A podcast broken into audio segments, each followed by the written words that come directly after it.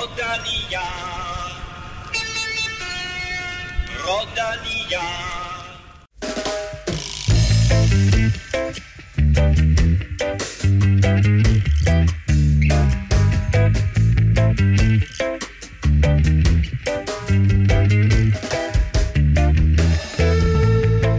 Vueltaen sluttede søndag med paradekørsel til Madrid, og det blev med Primus Roglic som sejrherre. I det hele taget blev det en fabelagtig Grand Tour for Slovenien, der fik ikke bare én, men to mand på podiet. Tour of Britain sluttede lørdag, og her vandt fænomenet Mathieu van der Poel, mens Alexander Kamp blev bedste dansker. Og apropos dygtige danskere, så er den danske VM-trup udtaget, og det er med Jakob Fuglsang og Michael Valgren som kaptajner. Vi kigger nærmere på truppen senere i udsendelsen.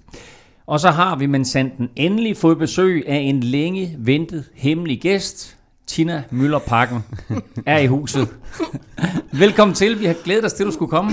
Jeg ville ønske, at jeg kunne sige det samme. det er en god start. Det, det er dejligt, du er Ej, tak. Og øh, når jeg siger vi, så er det naturligvis, fordi mine to faste hjælperytter, de også er her, Kim Plesner og Stefan Djurhus. Kim, øh, hvad er det længste, du nogensinde har løbet? Det er faktisk en sjov historie. Hvor lang tid har vi? Ja, kom med den. Start nu. Det var dengang, jeg var på Team CSC. det er ikke engang Den er løgn. allerede sjov nu. Det var 7 kilometer. Ja. Ja. Godt. Der er BS. Jamen det er også... Øh... Det var lige inden vi skulle på tur med BS, hvilket var meget dårlig timing. Nå. Jeg Og grunden til at spørge, ja. det er fordi, øh, Stefan, jeg ved jo faktisk, at du i søndags mm. løb halvmarathon.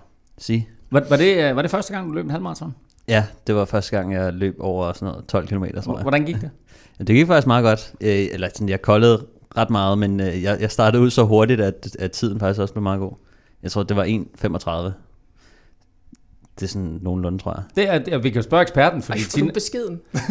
Jamen, det er sådan nogenlunde. Nå, men jeg, jeg koldede så meget til sidst. Altså, jeg var helt nede og, og skrave. Men det var fordi, jeg havde fuldstændig taget fejl af, så jeg startede sammen med et eller andet gruppe, der nærmest var professionel, og så, øh, så, så koldede jeg så meget. Så. Okay, så næste gang du løber halvmarathon, så hold dig for dem, der er mørke i huden, end der selv.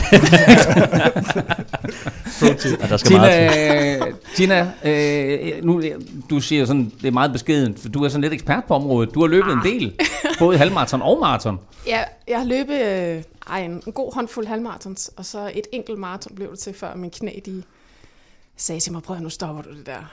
Så det har jeg, jeg har ikke løbet siden. Nej. Og, og hvad er din øh, personlige rekord på en halvmaraton? Var det ikke cykling, vi skulle tale om? Jo. Godt. Jamen, øh, så lad os springe tilbage til noget, der er ganske væsentligt for den her podcast, nemlig vores dejlige støtter på tier.dk. Stefan, øh, der er ikke nogen møllerpakke, ud over den ægte møllerpakke, der rent faktisk er i studiet, men vi, øh, vi nærmer os den næste lodtrækning øh, blandt vores støtter på tier.dk. Ja, vi, vi, har jo, vi, vi har jo nået den. Øh, vi havde lige et øh, lille øh, skrig om hjælp her tidligere, fordi vi manglede en enkelt. Øh, men nu er vi oppe på, øh, på 231. 231 støtter. Og øh, vi havde jo en, øh, vi havde lovet, at lodtrækningen, den næste lodtrækning ville falde ved 225, så derfor så trækker vi altså lod sidst i udsendelsen om øh, den næste præmie, som er en hjelm. Og øh, jeg beder dig ikke om nu, Kim, at, at fortælle, fortælle hvad hjelmen hedder. Du kan sidde og øve dig lidt, fordi du får lov lidt senere. Men øh, Stefan, vi har som sædvanligt også et freebet til Otse. Ja, det har vi. Så der, der er ikke så meget mere der. 200 kroners øh, freebet til Otto fra Danske Spil. Sådan, så altså to lodtrækninger til sidst i udsendelsen her med to heldige vindere. Du kan som altid finde os på iTunes, SoundCloud, Spotify eller i din foretrukne podcast-app til Android. Tak til øh, rigtig mange af jer derude for fine anmeldelser siden sidst. Det sætter vi stor pris på. Og øh, i dagens anledning, der har jeg faktisk taget et par anmeldelser med, som jeg øh, godt kunne tænke mig, at du læser højt, Tina. Åh, oh, nej. Og, øh, jo, og, og øh, vi lægger ud med en anmeldelse, der har fået øh, en stjerne. Og øh, den får du her. Ja, tak. Kom nu lidt, hed overskriften. Vandbæren fra Valby. Elming og Plesner, please. Ikke spil så kloge på alt. I har aldrig kørt med nummer på ryggen før, og pludselig ved I alt. Derudover afbryder I hele tiden Djurhus. Djurhus fortjener mere taletid. Han er den eneste, som har viden om at sidde i et felt og køre cykelløb. Og har vi haft den før Sådan. egentlig? Jo, jeg tror, Jeg men, synes men også, den jeg synes stadigvæk, den, den er så god. Den er så god, og den, den, den skulle Tina lige have lov til at læse højt. Her kommer der han en har også med, ret. Altså, det er jo faktisk det vigtigste. ikke? Han har nemlig ret, Ja, ikke også? ja. Ja. Her kommer der en med øh, tre stjerner, og jeg kan lige så godt sige, det er, det er kort og godt. Alene overskriften. Det er en okay podcast. Middel podcast. Plads til forbedring. Og så kommer der faktisk en her, og den har faktisk fem stjerner, men du fik lov til at læse den højt alligevel. Ja. Overskriften, det er fremragende. Det er klasseunderholdning kombineret med et strejf af seriøsitet og viden om emnet. Det kunne faktisk godt have været mig, der havde skrevet den. Jeg synes, bare, det, jeg synes bare, det er så fedt. Med, med et strejf af viden og seriøsitet. Men trods alt fem stjerner. Men det er vel Europa Podcast, og nu har vi altså Tina Møller i studiet til at, øh, at gøre lidt mere ved den her seriøsitet og viden, så vi håber, at øh, vi øh, er i stand til at levere en skøn podcast til dig i dag. Hvis du synes om det, du hører, så giv os endelig nogle stjerner og anmeldelser i øh, diverse podcast-apps, og meget gerne ind i iTunes. Det hjælper os, øh, også til at komme ud til endnu flere cykelinteresserede danskere. Husk, at du også kan følge os på de øh, sociale medier. Det sker på Twitter og Instagram på Snablag Velropa, og så på facebook.com-velropa. Mit navn er Claus Elming. Du lytter til Velropa Podcast, præsenteret i samarbejde med Shimano og Otte fra Dansk Spil.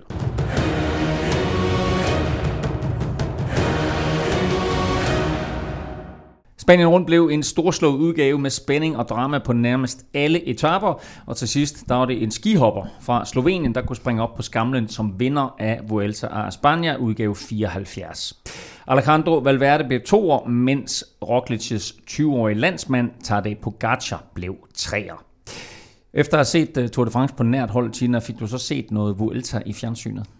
Ja, det gjorde jeg faktisk. Øhm, det var også lidt af fordi man havde lyst, og fordi at nu havde man sådan på en eller anden måde fået cykling ind under huden. Øh, og så er jeg så heldig, at jeg har et arbejde, hvor jeg tit møder senere, øh, eventuelt først om aftenen. Eller, og så er det meget rart at kunne have noget cykling kørende i baggrunden. Så jeg så faktisk øh, ja, en del, synes jeg alligevel.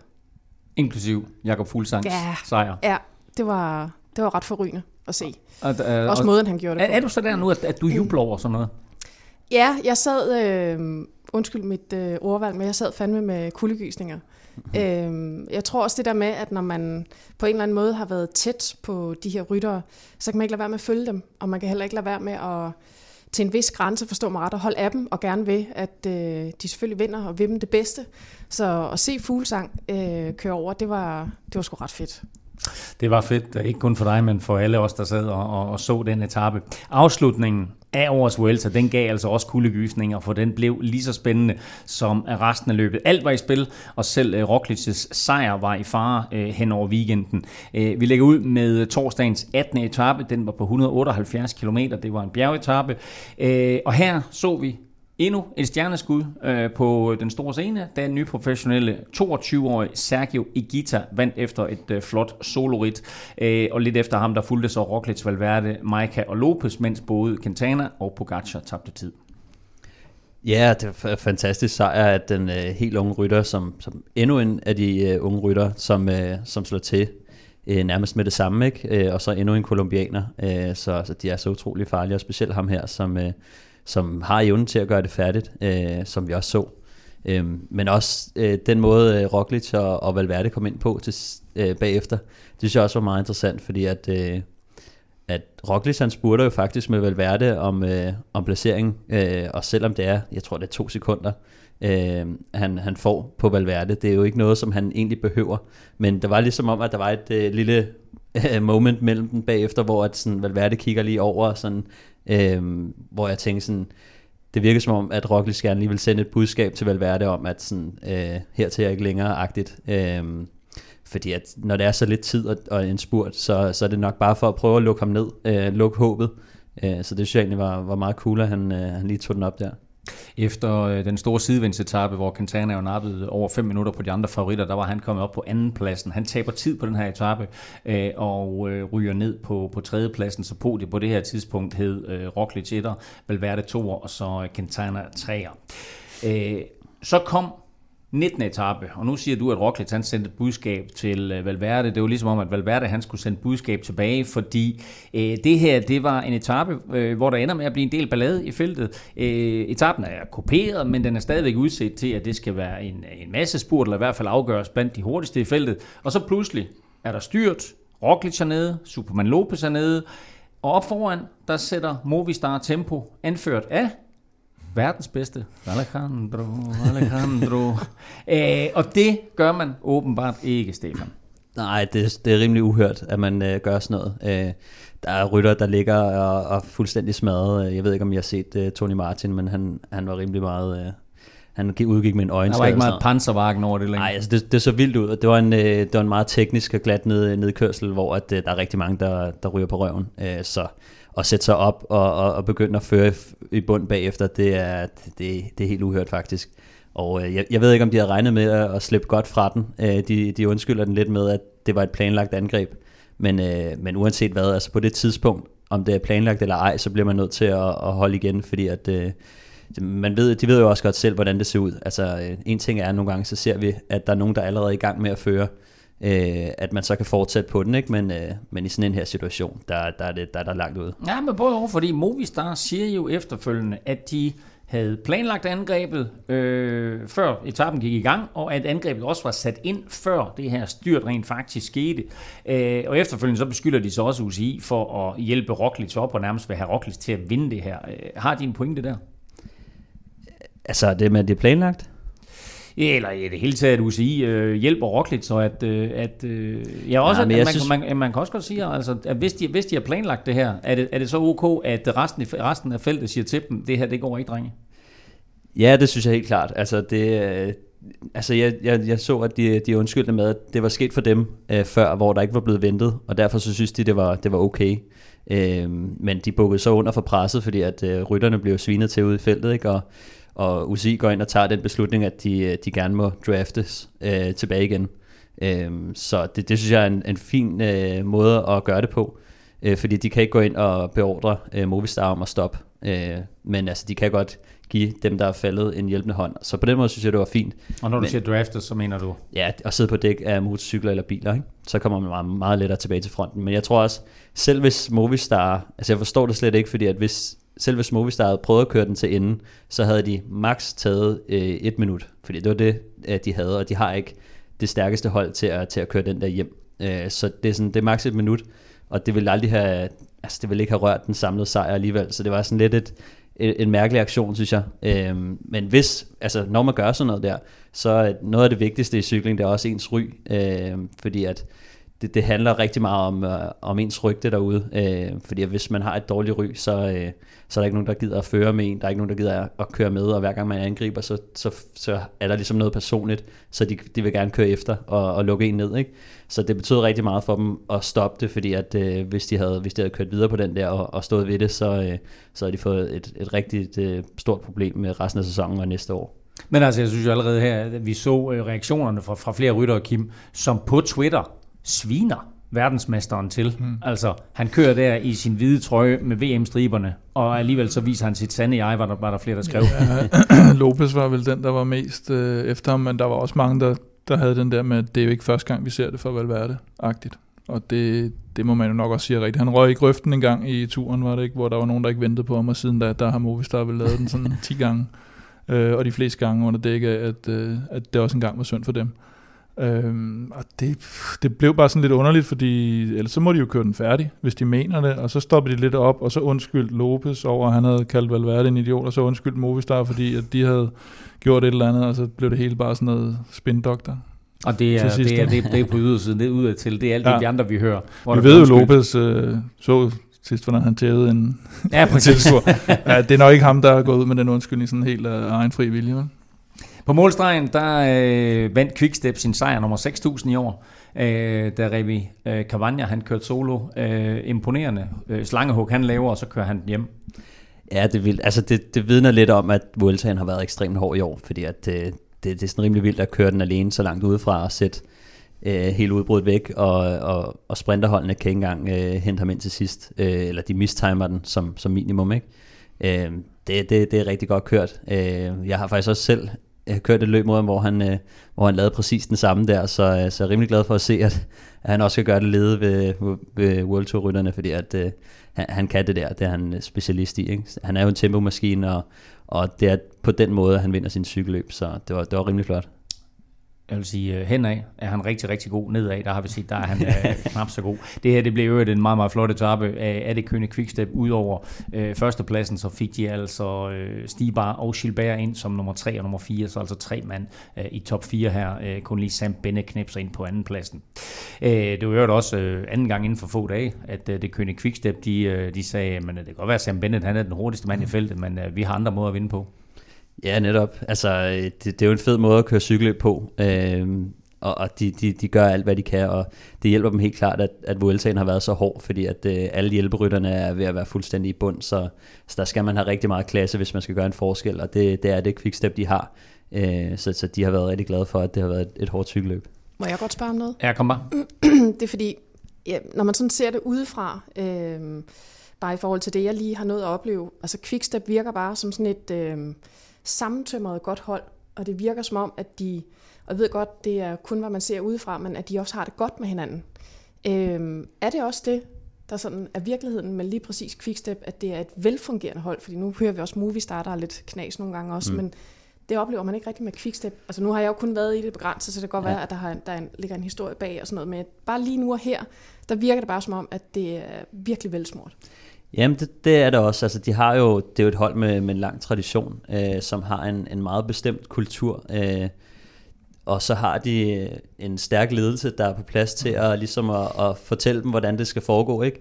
Øh, og så er de sådan, kan man sige, også mange øh, sådan fra den samme del af verden, hvis man kan sige det sådan. Det er Nå, ikke sådan det... øh, kolumbianer. Der er ikke så mange forskellige mindset på holdet. Øh, der bliver ikke talt italiensk og russisk som hos Astana. Nej, præcis. Nej. Altså, øh, jeg tror, at øh, sådan som Magnus Kort eller, eller Fuglsang, de er sådan rimelig trætte af at høre på, øh, på kazakhstansk og russisk og hvad de ellers har. Men her, der virker det som om, at sådan, og det er også en anden ting, at man kommer til Quickstep for at vinde cykelløb, og så gør man, som de siger, og de har Patrick Lefevre, og de har øh, de har hele historikken, ikke? Så, øh, så og hvis du lige pludselig skriver for meget i løn, så, så ryger du bare ud. Men, altså, men, men, men det er jo en af delene, fordi det er jo ligesom om, og det er en god pointe, til, der kommer med, det er ligesom om, at den harmoni, der er på det kønne quickstep, det er også en af grundene til, at de vinder så mange mm. cykelløb, og at de faktisk også en gang imellem er i stand til at øh, sætte sig selv, hvem det nu end måtte være, om det er Superstjernen Filbert eller Stibar, eller hvem det må være, sætte sig selv sådan lidt i venteposition, fordi der er en anden, der kan træde i karakter og vinde jo, et løb. Men, men netop det der med, at du ved, at du er der lidt for holdets skyld, og hvis du prøver at sætte dig lidt uden for holdet, eller får sådan et, et stort kontrakttilbud, eller prøver at presse Patrick Lefebvre på, på pengepunkt, så ryger du bare ud og siger, så finder vi bare nogle andre. Og så Men det skaber vel også en eller anden måde øh, respekt, tænker jeg. Ja, det, altså. jo, og så, jeg tror, altså, du skal jo kunne lide, at det er sådan lidt, lidt topstyret, ikke? Øh, og, og, og konservativt. Det er der ikke nogen tvivl om. Og så, er der, og, og, og så er der ikke rigtig nogen, der står over holdet. Altså det eneste eksempel, det var næsten Tom Bonen, som var så stor, at han, mm. han fik lige lidt mere snor, og nok også lidt nogle flere penge, fordi han var jo en eller anden kæmpe superstar i, i Belgien. Men, men man så også med Matteo Trentin, han snakker jo engelsk med, med, med flamsk accent, ikke? og er italiener, efter han har været hos dem. Ikke? Så men jeg der, synes også, altså, øh, de har også opskriften, hvor de ikke kører for én øh, rytter. Altså de har ligesom sat deres øh, taktik op sådan, så de er flere rytter, der kan vinde, så de ved, hvis jeg holder mig til den plan, som vi har lagt, vi rykker på skift, vi gør sådan her, så er vi flere, der har chance for at vinde, hvor mange af de andre hold, de sætter op omkring en øh, rytter, øh, og så, altså, så, så mister man lidt motivation, så det er en god måde at få rytterne op på stikkerne, det er sådan, at du har faktisk chancen for at vinde cykelløb, hvis du bliver en del af det her, det har vi set med Askren også, hvordan han som hjælperytter, altså øh, gør sit arbejde, og så stiger han lidt i graderne, og så er han lige pludselig en del af den der øh, gruppe, der faktisk kan, kan vinde. Ja, er jo imponerende den succes, han har haft allerede. Altså, øh, der er ikke øh, nærmest en uge i, i Velropa podcast, hvor vi ikke har talt om, øh, om Kasper Askren. Ligesom i øh, Tour de France, så er Vuelta a Spanias øh, 20. etape reelt set den sidste og afgørende, og her blev det til total slovensk triumf. Tadej Pogacar vandt etappen efter at have sat alle de andre favoritter på den sidste stigning, og efter etappen der stod det klart, at Primus Roglic var den samlede vinder. Og samtidig så hoppede Pogacar øh, fra sin øh, fjerdeplads op på tredjepladsen og sendte Quintana ud øh, af podiet. Øh, Kim, det her, det var... Øh, igen øh, en øh, imponerende indsats af Pogacar, og samtidig bare stille og roligt kørt hjem af øh, Roglic. Ja, mest øh, Pogacar. det der soloangreb, han laver, det, der skal altså et par halvstore kugler i cykelbuksen til at lave det. Ikke? øh, og det viser bare noget med, hvor, hvor sindssygt stort talent han er. vi talte om det i starten, om altså, får han chancen for at køre klassement, eller hvad med Ardu, og skal de passe lidt på ham, og alt det der. Han, han, han kører bare, og det har han gjort stort set hele sæsonen. Og, øh, og det der, det var, det var lidt det, vi talte om, da vi lavede spiltips sidste gang, at han skal jo op og prøve at vinde den der øh, podieplads, og der er han altså bare en, der går ud og angriber, og så, så må han dø med skoene på. Han var en lille smule heldig i forhold til, at der gik en lille smule taktik i den bagved, men han var eddermame også stærk. Og det var modvind meget af tiden. Ja, men det var, det var faktisk helt vildt. Det var, men det var et perfekt moment, han kørte på, fordi hvis man ser på, på hvordan gruppen Lopez havde angrebet, der havde været lidt mm. øh, tumult, og så sidder de alle sammen nede bag, bag i gruppen, og der er det, han bare angriber, og så tror jeg, det er, øh, hvad hedder han, Felix Gruschartner og sådan nogle øh, ja. Vilko Kelderman-typer, som ikke rigtig er med i, i topstriden, og som på ingen måde kan, kan indhente ham. Øh, så der går fuldstændig taktik i den, og det, det er virkelig imponerende, at han, at han kører den hjem derfra. Altså, det, det er helt vildt. Han henter øh, små to minutter på Quintana og øh, over to minutter på Lopez, og dermed så øh, gik han altså fra øh, sin plads uden for podiet op på tredjepladsen. Øh, så en, øh, en flot podieplads for første gang i en Grand Tour naturligvis Men, til øh, Pogacar. Og en anden ting også, det er, at øh, det virker som om, de ikke rigtig har, øh, har respekten for ham endnu. Øh, altså, han er jo, det, det, det lyder dumt, ikke? men men hvis at han var øh, en Valverde, lad os nu bare sige, at Valverde angreb på det tidspunkt, så havde alle de andre rykket med med det samme. Men at Roglic ikke kører efter, og sådan, du ved, det, det siger bare noget om, at de ikke de har ikke rigtig respekten for ham endnu, men det tror jeg, de kommer til at få fremover, specielt dem, der har kørt den her Vuelta, de har øh, helt klart fået respekt for ham, men det er typisk sådan, at, øh, og det har vi set mange gange før i det taktiske spil, når, når den nye dreng i klassen ligesom angriber, så bliver han ikke rigtig taget seriøst i starten, fordi han har ikke lige bevist sit værd endnu. Øh, så det bliver sjovt at se, når han bliver sådan taget, taget alvorligt, og han måske øh, i fremtiden også bliver en lille smule bedre. Altså, jeg ved ikke, om man kan blive meget bedre, end det han er nu. Men, men altså, man, men kan, altså, man, man kan sammenligne lidt med det, der skete i Giroen. Altså, Carapaz laver lidt det samme trick. Han ender, så med, han ender så med at vinde mm, Giroen. Her ja. der bliver Pogacar i gåsøjne kun træer. Mm. Men det er jo lidt det samme trick, og det er lidt det samme, de falder for. Øh, ja, de altså, andre tror jeg, jeg tror så også, at han, han, han er også i går så en heldig, at, at han har samme nationalitet som uh, Roglic, fordi man så også, at Roglic kørte aldrig efter ham. Og de gav, uh, hvad hedder det, knuckles, da, da, da de kørte over stregen på et tidspunkt, ikke? og de, de kørte lidt med hinanden, de to, og ville gerne, Roglic ville gerne have ham op på podiet. Så hver gang der var nogen, der prøvede at køre efter ham jo også, de andre, så lagde Roglic så bare hjulet af Valverde, eller hvem det var, ikke? Men så de, kunne Valverde få lov at køre De låste helt klart hinanden rigtig meget, de andre, og hvis man kigger på det, så var lad os være ærlige, der var ingen af os, der regnede med, at, at uh, Pogacar han skulle uh, køre på podiet i Vueltaen. Altså lige fra starten af. Nå. Og i hvert fald rytterne uh, internt, tror jeg heller ikke har regnet med, Nå. at han lige ville hive den op af hatten. Uh, så det er en, en respekt, som han fortjener nu, men det bliver også sværere for ham uh, at, at lave de der numre fremover. Det var i hvert fald øh, en øh, imponerende indsats af, af både Roglic fra Slovenien og Pogacar fra Slovenien, og der var slovensk folkefest. Øh, det er altså et lille bitte land med kun 2 millioner indbyggere, og de her to, de er blevet øh, kæmpe stjerner øh, i Slovenien. Øh, og så må jeg rose jer, fordi nok så siger du, Stefan, at øh, der var ikke nogen, der havde regnet med, at Pogacar han skulle komme på podiet, men ret tidligt i Vueltaen, der kom øh, Kim altså med et, et spiltip øh, omkring Plesners podie, om at øh, Pogacar ville ende samlet i top 3. Det gav odds 5 den gik hjem. Plæsters podie sagde også, at på 20. etape, der ville Pogacar ind i top 3. Den var til odds 3, den gik også hjem. Europas vinder, der havde vi Roglic som vinder til odds 1,45, den gik også hjem. Staltip fra, dit, øh, fra, fra dig, Stefan, øh, om Valverde i top 3, gik også hjem til odds 3. Og så Sam Bennett i top 3 på 19. etape til odds 4,5, gik også hjem. Så I var møg skarpe begge to. Øh, rigtig godt. Men det vigtigste.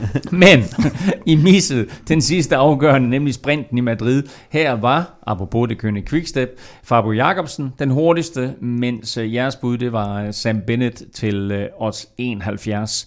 Men det så ud som om, Kim, at Sam Bennett han tøvede lidt.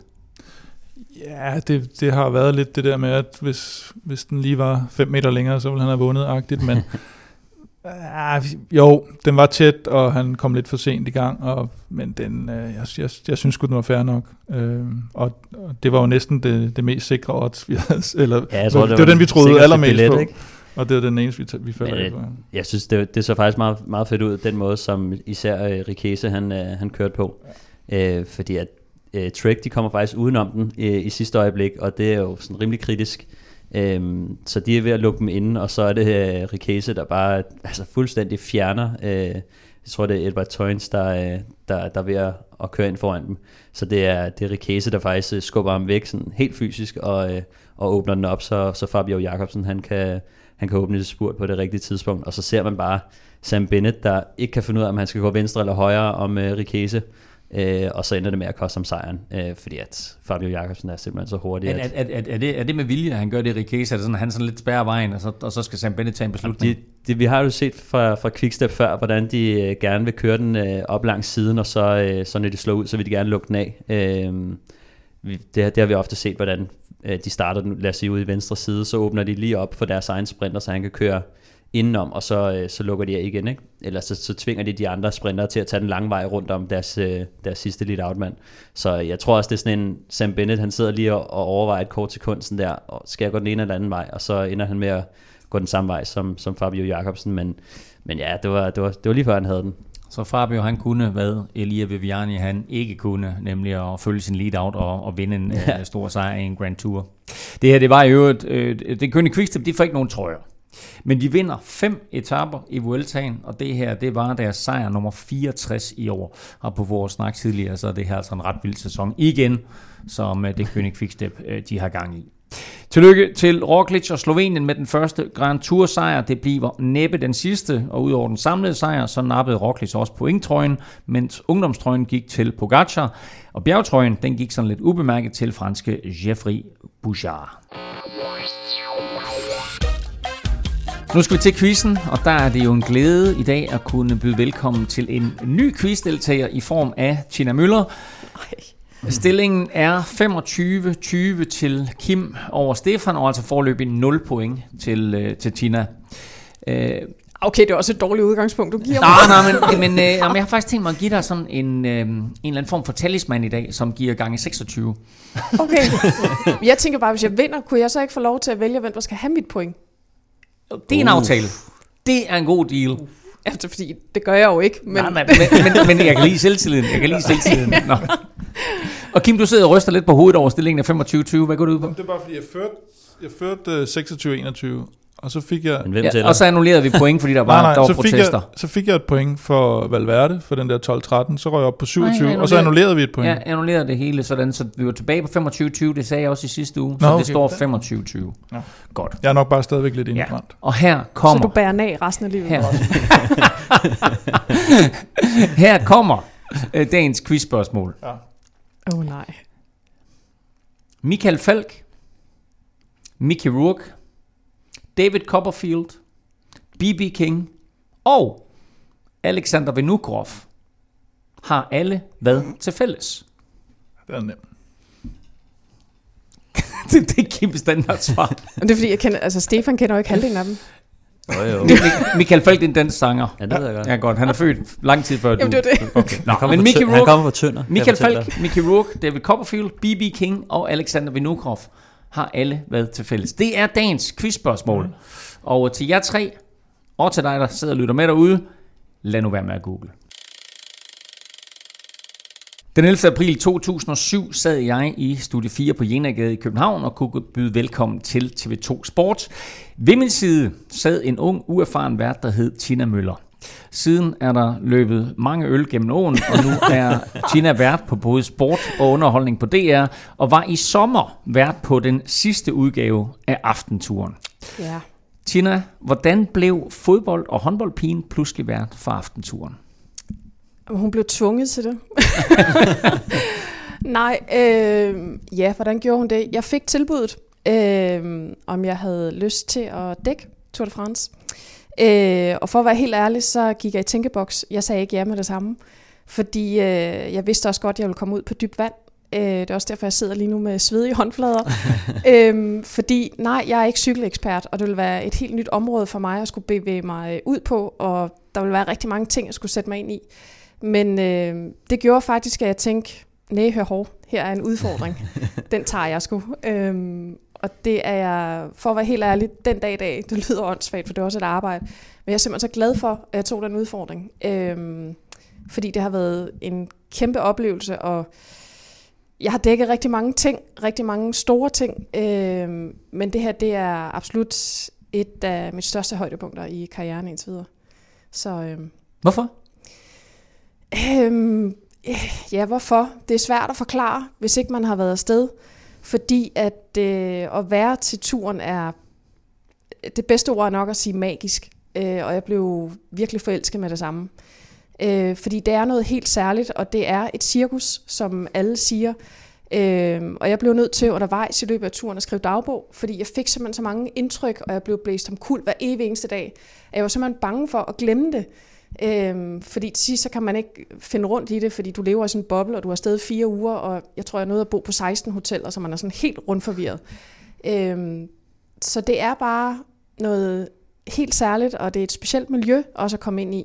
Og bare det at træde ind i et cykelmiljø, hvor jeg fik fornemmelsen af, at de stod med åbne arme, øhm, det var som menneske en stor oplevelse. Det var det selvfølgelig også som journalist. Og så tror jeg bare det her med, at cykelsporten på en eller anden måde rummer så meget, fordi på en eller anden, på den ene side, så er der jo den her lidt mørke side, som der nu engang er i cykelsporten. Men på den anden side, så er det også bare en af de mest åbne sportsgrene, jeg nogensinde har trådt ind i. Så den der kontrast, den, den er faktisk ret fed at være i. Når du så vendt tilbage til øh, dagbogen og har læst nogle af de, de ting, du har skrevet, og måske også en dag i forbindelse med, at du skulle herind? Mm. Ja, det har jeg. Øhm, og det var, jeg sad også lige og bladrede alle mine billeder igennem igen. Øhm, og det gjorde bare, at jeg blev mindet om, at jeg er pisse ærgerlig over, at vi ikke har aftenturen igen til næste sommer, fordi jeg vil faktisk hellere, og det ved jeg ikke, om jeg må sige, det er ikke til citat. jeg, jeg det kommer hellere, ikke nogen steder. nej, jeg vil faktisk hellere dække aftentur, dække turen, end jeg vil for eksempel dække EM i fodbold. Øhm. Kim, det sørger du for at skære ud, ikke? Ja. ja det klipper, klipper vi ud. Hvad, hvad var sådan den største oplevelse under turen? Jamen det kan jeg ikke, øh, jeg kan ikke slå ned på én ting fordi det var så voldsomt på en god måde. Øh, men jeg tror hele det her med det cirkus, som det vidderlige er, fra at man ankommer til startområdet, hvor man ser, hvordan busserne, rytterbusserne bare bliver legnet op, øh, hvordan tilskuerne stormer hen til busserne, fordi det har man adgang til. Og jeg sidder nogle gange og tænker, stakkels de rytter, de sidder inde i de der busser, som er deres eneste helle, og de kan sidde og kigge på det der mediecirkus udenom, fra de nærmest lander i det der startområde. Og lige snart de træder ud af den der bus, om det er bare lige for at kigge på cyklen, eller lige for at, at sidde og træde lidt, så står folk bare om, altså, og omringer dem på en eller anden Og det er lige fra journalister til fans, der står og råber af dem, og jamen, så skal de ud, og så skal de op og øh, køre langs øh, busserne, eller man kan sige, der hvor busserne holder, fordi nu skal de skrives ind. Jamen, kunne hjælpe mig, om de ikke også der bliver stoppet af fans eller øh, medier også øh, for lige at få taget en selfie eller give et interview, og det har de overskud til, så kører de op og bliver skrevet ind, og så kører de tilbage til busserne, og, og igen bliver de bare mødt af det her enorme cirkus, og der er på intet tidspunkt ro. Og så kan de cykle op til startområdet, og der, der giver de kunne hjælpe med også interview nogle gange. Altså, mm. så de er bare enormt meget på, og nogle gange så tænker jeg, det må simpelthen være så befriende at komme ud på ruten, og så sige, yes, jeg skal ud og cykle 240 km afsted med mig, mand. Når man slipper for det her cirkus, der er omkring. Og kunne hjælpe når de så kommer tilbage, når de kommer i målområdet, så starter det helt forfra. Altså, hvor man sådan, hvis man skal sammenligne, og for øvrigt, så kommer jeg, så står jeg der, når, når de så lander på deres hotel, og inden de tænker, ah, så kan vi slippe, så står hele DR-holdet der og siger, hey, så er der aftentur. Gider du lige at stå op fra 21 til 21.30? Ja, ja, men det vil de selvfølgelig gerne, ikke? fordi sådan er de bare. Øhm, hvis man så sammenligner med andre sportsgrene, for eksempel fodboldspillere, altså prøv at forestille jer, at man stod og kunne glo ind i deres omklædningsrum. Ja. Altså, fordi det er jo det, du kan. Du kan stå og glo ind på deres busser, de træder ind, og, altså du kan ikke stå og kigge direkte ind i bussen, men du har også en fornemmelse af, at de er derinde, og hvad de laver derinde. Altså, og det er bare helt ekstremt, hvor meget de skal rumme op i, i altså hvor mentalt stærke Men det er jo en, en af de, de være. helt store charmer ved cykelsport og cykelsport live, det er mm. tilgængeligheden. Det er så tæt, du kan komme på ja. superstjernerne, for det kan du ikke længere i fodbold eller andre uh, sportsgrene. Men i cykling... Ej, der er også mange regler inden for fodbold for eksempel. Jamen, det skal være halvanden time før, der må du lave et interview, og du har maks et minut eller tre spørgsmål, og så skal du bare smutte, ikke? Altså, hvor, hvor cykelsporten rummer bare medierne og fansene på en helt anden måde, netop som du siger, jamen, vi kan komme helt tæt på, og de stiller bare op. Altså, det, det er, og det der med også bare, jamen, 10 minutter før, at du skal afsted på starten, jamen, så kommer der lige en fan over, jamen selvfølgelig skal vi da lige tage en selfie, og man bare tænker, prøv at forestille dig det med, med en fodboldspiller en håndboldspiller 10 minutter før, de skal ind på banen og, og spille en afgørende kamp. Altså, det, det er jo helt vanvittigt, at de kan det, synes jeg. Altså, at det er tilladt på en eller anden måde. Ja, cykelsporten er heller ikke nået lige så langt endnu, sådan, i forhold til superstjerner, tror jeg. Sådan, så der er mange, der bare sådan er, er, sådan, er ved at vende sig til det. Ikke? Sådan, at de, er glade, de er stadig glade for, at der kommer folk over og, sådan, og gerne vil tage billeder og det ene og det andet. Ikke? Sådan, så det, det er ikke sådan blevet en sport, som er sådan på, på samme... Men jeg tænker bare sådan rent mentalt, øh, der må alligevel være nogle procenter at hente, fordi det her, det er jo ikke bare ligesom til en fodboldslutrunde, jamen, så spiller de måske kamp hver tredje fjerde dag. Og så er der lidt hysteri måske på kampdagen. Jeg ved godt, at fodboldspillere skal også forholde sig til medier på, på de andre dage, men alligevel, hvor her, det er fucking fire uger i træk. Mm. Altså, Men det er fire uger i træk. Nå. jamen, det er, pressemøderne starter jo Ja. lige noget tid Ja, før, ikke? Altså, det, det er bare, der må være nogle, nu går cykelsporten så meget op i, hvor kan vi hente procenter henne. Mm. Om det så er øh, i tøjet, eller skoene, eller hjelmene, eller hvad fanden det er, hvor jeg bare tænker, lige præcis her, nu er det ikke fordi, jeg skal opfordre nogen til at lave strammere regler i cykelsporten, men der må der være bare en halv procent at hente rent mentalt. Det samme, for eksempel noget af det, jeg var mest overrasket over, det er også fordi, jeg er vant til at bevæge mig i håndbold- og fodboldmiljøet, særligt til slutrunder, men at se nogle af de hoteller, rytterne bor på. Hvor jeg bare tænker, jeg vil fandme ikke bo på det lortehotel. altså Køriat, eller hvad fanden det hedder, kender I det? Altså det er jo helt Nej. absurd. På nogle af de hoteller, hvor rytterne bor, og det gælder over alle hold, der er ikke aircondition. Og man står dernede i fucking 40 grader i Frankrig, der ikke er condition. altså, og de skal ud og cykle næste dag i 200 km, og de skal brænde helt igennem, og det skal de for øvrigt 21 etapper.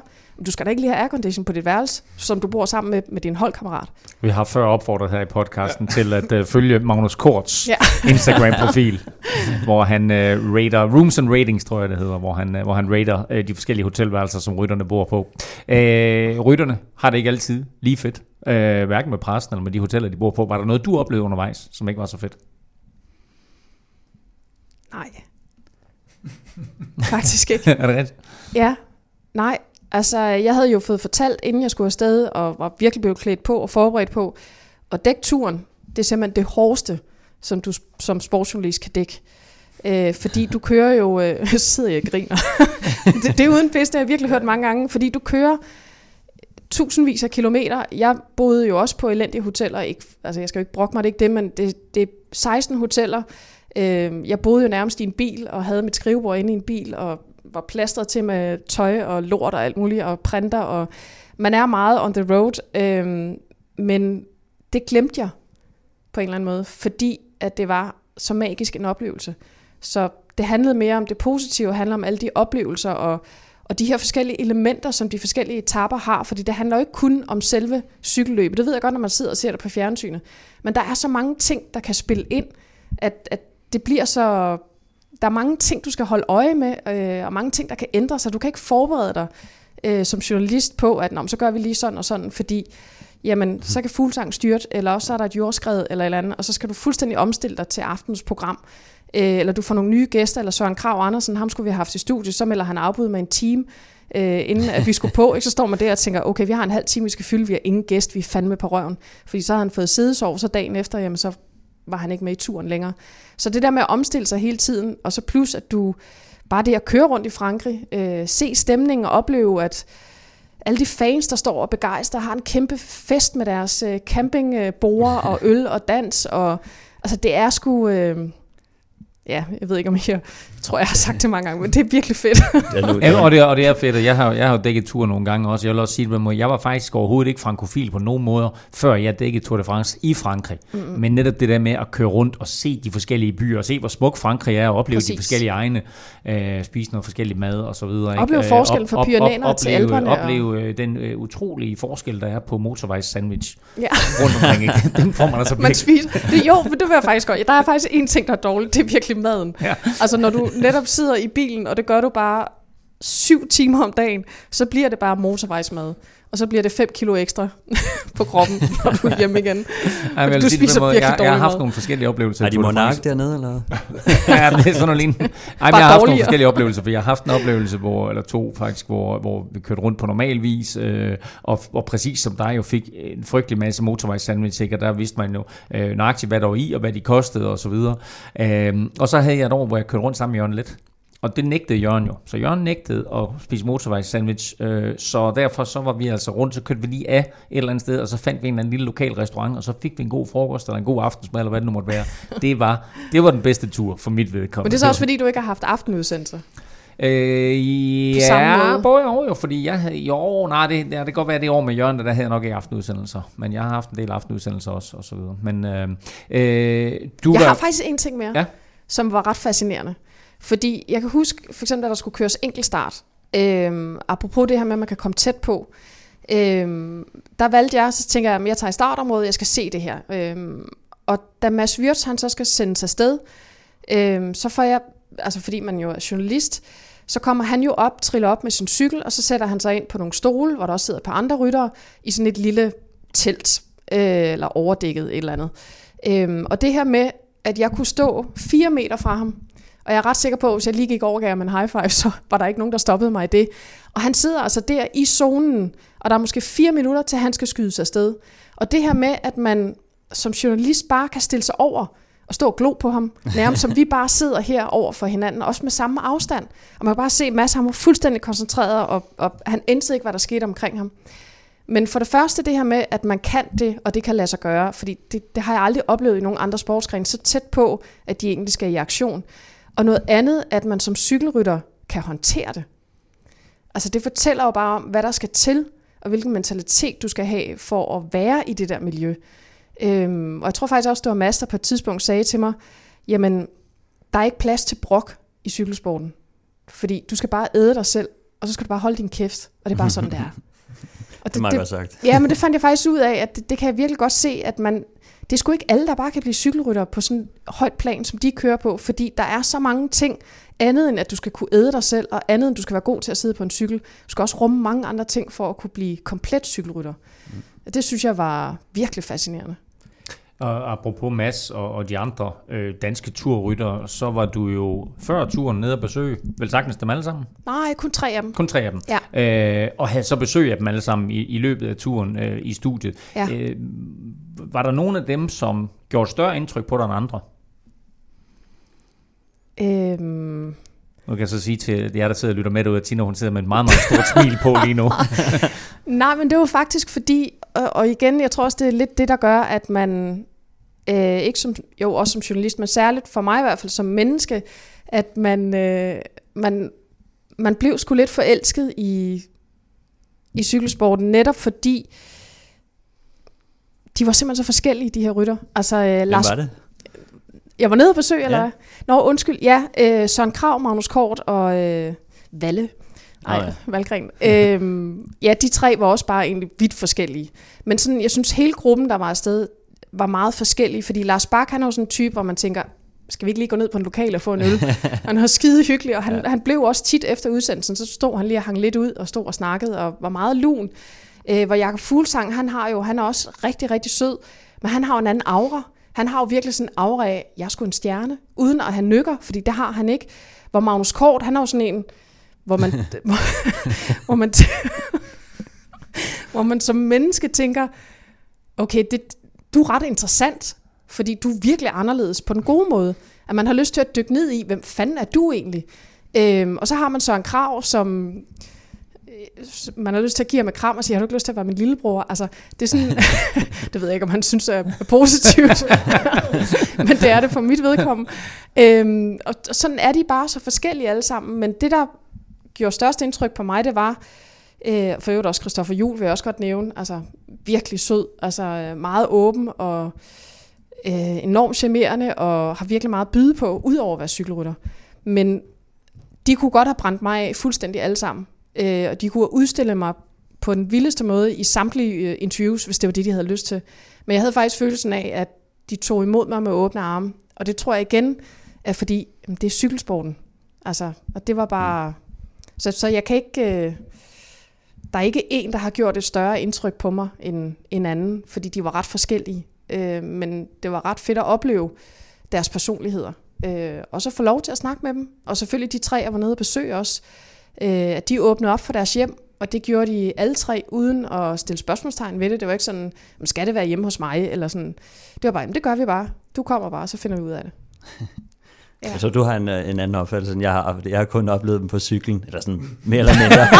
og det er Søren Krav, øh, som den lille søde lillebror, man har lyst til at give et kram. Det, det, det er ikke, som jeg har oplevet ham. Nå, Men jamen, det er også fordi, øh, jeg har jo set ham på løbehjul, for eksempel. Ikke? På løbehjul. ja. Nå, for. Jeg ved, hvad han gemmer nede i kælderen. som man siger. Okay, det, det, det, det stikker helt af. Øh, efter turen, Tina, der, der kom du hjem, og så øh, var du sådan set med igen på aftentur, fordi øh, den her gang, der var det på Snor Danmark Rundt, det drejede sig om. Ja. Øh, hvordan var det? Jamen, det var jo sådan set lidt det samme, bare i en miniudgave. Øhm, det danske Tour de France. ja. ja. Øhm, fordi det var det samme. Det var selvfølgelig nogle andre ryttere. Øh, der var lige Mads Wirt Schmidt, men ellers så var det jo... Igen for mig var det... Altså Niklas Larsen og hånden på hjertet, det, det var jo første gang, jeg mødte ham, da jeg stod til PostNord, men igen så står man jo bare og tænker, hold kæft, han er en gæv gut, ikke? Altså han har så meget at give af, og så åben, og så glad og smilende, at det, man bliver påvirket af det, når man står ved siden af ham og tænker, hold da kæft, livet er sgu da fedt, ikke? Fordi det er bare sådan, han er. Øh, men jeg fik igen den samme oplevelse af, at, at man bliver en del af det. Altså, at, at du... Øh, det er sgu lidt en familie, på en eller anden måde, helt, altså hele cykelmiljøet. Og det kan Ja. godt være, at jeg er... Nej, det er også det er rigtig nok, det er jo de samme øh, rytter, der sidder derude igen og igen, ikke? som man lærer jo hinanden at kende på, på forskellige måder, og får også venner på, på tværs af holdene og så videre. Ikke? Så det er, sådan, det er noget andet, når man spiller øh, for eksempel Champions League i fodbold. Ikke? Det er jo ikke sådan de typisk, altså det er jo ikke sådan de samme, man spiller mod hver gang. Så sådan, med, i cykling, der er det sådan, og det gælder for World Touren, som det gælder for kontinentalcykling og sådan noget, at det, det er sådan ligesom de samme kerne, som man lærer Ja. øh, de andre at kende øh, på en anden måde i hvert fald. Men jeg ved ikke, om det også hænger sammen med, for eksempel, øhm, fodboldspillere. Jamen, hvis jeg vil ud og se FCK eller Brøndby træne, så kan jeg gå ind på hjemmesiden, så kan jeg se, hvornår de træner, så kan jeg gå ud og holde øje med en spiller. Hvordan har han udviklet sig, eller hvordan gør han det, eller er han ved at være klar igen efter en skade. Det kan du ikke på samme måde med cykelryttere. Så det er ret svært at komme tæt på dem, fordi du tager ikke lige til Andorra, og så, nå, der kører Magnus. sgu." uh! og så ser du ikke mere end det ene sekund. altså, Nej, så godt ud. Vi tager hjem igen. ja. Du kan følge dem på, Du ikke- på Strava og sådan noget der. Det er jo det nye, ikke? Så kan man følge deres... Øh, ja, deres men du har ikke samme kontakt med dem. Nej, overhovedet ikke. Og hvor, hvor jeg tænker, at, at så er de, jo, de er jo heller ikke lige så øh, vant til at blive forfulgt af medier, og blive forholdt til medier, og at der hele tiden er nogen, der ringer eller skriver, eller gerne vil lave interviews, på samme måde som fodboldspillere. Og det kan også godt være, at det er så derfor, når der så er et par snor, eller der er et, et, et Tour de France eller et eller andet, jamen, så synes de egentlig, at det er egentlig okay at være en del af det her, fordi de ved, altså nu ved jeg godt, de er ikke så meget hjemme, men alligevel, når de er hjemme, eller til, til nogle af de mindre løb, jamen, så er der ikke samme hype. Og det er bare, jeg tror bare, eller jeg ved det ikke, det var bare sådan, jeg har gået og tænkt over, hvorfor er det, at cykelsporten er så åben. Øh, og der tror jeg bare det der med, at man med fodbold- og håndboldspillere, dem kan du følge 24-7, hvis du vil. Men det er også lidt med cykelrytter, ikke? Specielt, nu, nu nævner du alle danskerne. Øhm, jeg tror, de er sådan mere sådan, altså, de vil gerne tale med, med de danske medier, fordi at de danske medier, de kontakter dem heller ikke. Øh, altså, Mads Wirtz bliver ikke ringet op, når han har kørt Tyskland rundt, eller når han har kørt et eller andet øh, lille fransk løb, vel? Så det er sådan, når han kører Tour de France, så betyder det, at, at det kommer ligesom med, ikke? At nu, nu skal DR lige snakke øh, med ham øh, altså et par gange i løbet af turen og sådan noget. Så det er noget nyt, hvor at sådan, FCK, øh, der, skal, der skal de fleste, så har du scoret et mål, så skal du tale med en, øh, om mm. det er så mod Hobro, eller om det er mod øh, Brøndby, det er lige meget. Altså, de skal ligesom igennem det samme hver gang, hvor at øh, for cykelrytter, der er det stadig meget sådan, altså der er lige de, de store cykelløb, ikke? og hvis du, hvis du er med til dem, og hvis du har gjort dig nogenlunde bemærket i det, så, så skal man af, af med en kommentar, så det er sådan mere, man er glad for at give den der kommentar, tror jeg, når man kommer dertil, ikke? fordi Ja. der, man, man lever meget af sit liv i, i skyggen som cykelrytter.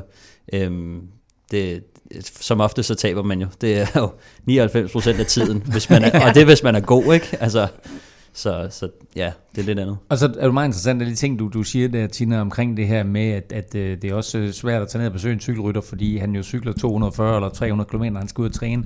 Og Dennis Ritter plejer også at, at, at sige det i sin kommentering, at alle andre sportsgrene, ikke? Jamen, der har du et afgrænset område. Du har et fodboldstadion, eller du har en håndboldbane, eller en ishockeybane, eller et atletikstadion, hvor alt ligesom foregår indenfor. Mm. Det her, det foregår altså øh, over øh, højdedrag og bjerge og øh, langs øh, landeveje, motorveje, etc.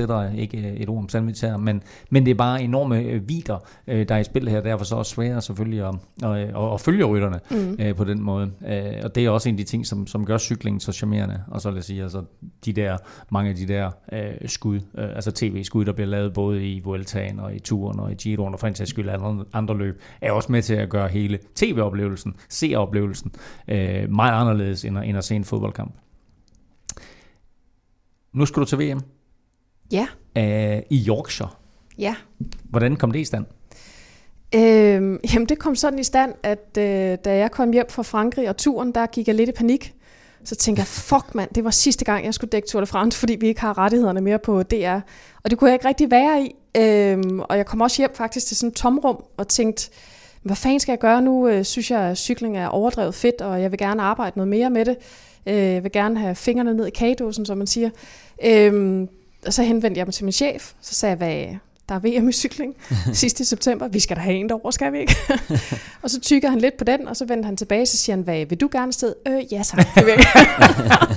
det er sjovt, du spørger.